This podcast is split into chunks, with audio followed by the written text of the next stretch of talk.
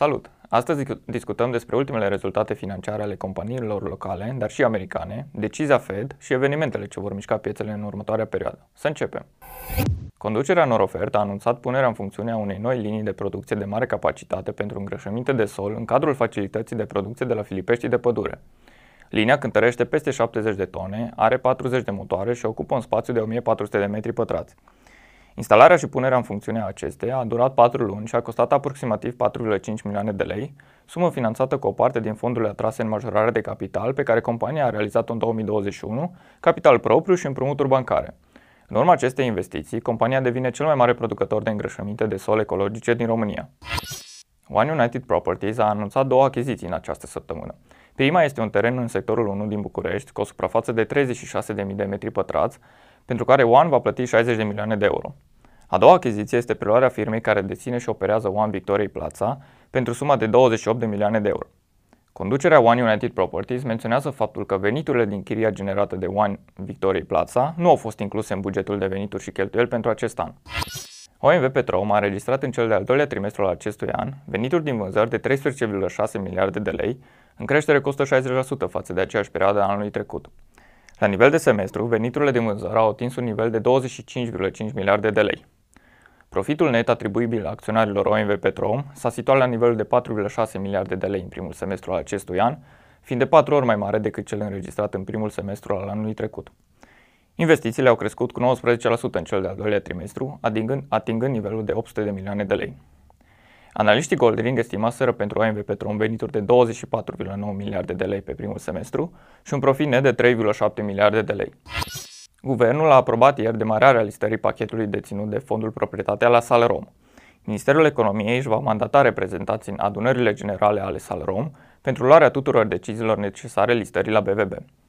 Totodată, ministrul Economiei Florin Spătaru estimează că listarea ar putea avea loc în primăvara anului viitor. Teraplast a raportat venituri de 374 de milioane de lei aferente semestrului recent încheiat, în creștere cu 37% față de aceeași perioadă anului trecut. EBITDA înregistrat de companie în primul semestru este de 35,7 milioane de lei, în scădere cu 16% față de aceeași perioadă a anului trecut, în timp ce profitul a scăzut cu 42,8% până la nivelul de 16,4 milioane de lei. O evoluție pozitivă au cunoscut exporturile companiei, care au crescut cu 79% până la nivelul de 63,8 milioane de lei. Totodată, Teraplast a revizuit bugetul pentru anul în curs, compania așteptându-se ca pe întreg anul 2022 să aibă o creștere de 15% a cifrei de afaceri și o creștere de 12% a EBITDA, comparativ cu anul 2021. Federal Reserve a decis ieri majorarea dobânzii cheie cu 75 de puncte de bază până la nivelul de 2,5%. Decizia vine conform așteptărilor pieței, astfel că bursele americane și-au continuat ieri creșterile începute încă din debutul ședinței de miercuri.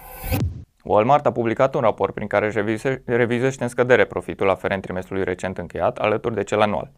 Compania a menționat că datorită nivelului ridicat al ratei inflației, oamenii sunt forțați să cheltuie mai mult pe necesitățile lor, cum ar fi alimentele, și prin asta își reduc cheltuielile cu îmbrăcăminte și electronicele.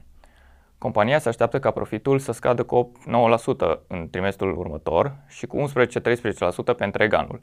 În urma comunicatului, cotația acțiunii a scăzut cu 9,9% în tranzacțiile after hours din urma anunțului, generând scăderi și pentru alți retaileri precum Amazon sau Target. Trei dintre giganții Big Tech, Microsoft, Alphabet și Meta Platforms, au raportat rezultate în scădere pentru trimestrul trecut. Microsoft a transmis puțin optimism investitorilor prin previzionarea unei creșteri cu două cifre a veniturilor la finalul acestui an. Meta a indicat o scădere a activității pe partea de publicitate, în timp ce Alphabet a menționat că diferențele de curs valutar au afectat veniturile, iar un dolar mai puternic ar afecta și mai mult veniturile viitoare. Părerea multora dintre analiști este că piețele par să fie inclus deja în prețuri o eventuală intrare într-o ușoară recesiune, de aici evoluția mai stabilă a piețelor din ultima perioadă. Rămâne de văzut dacă aceste încercări ale băncilor centrale de a combate inflația galopantă prin majorarea dobânzilor vor avea succes sau e nevoie de ceva mai mult de atât. Pe piața locală, sezonul de raportări financiare este la început, iar perioada ce urmează va fi aglomerată din acest punct de vedere.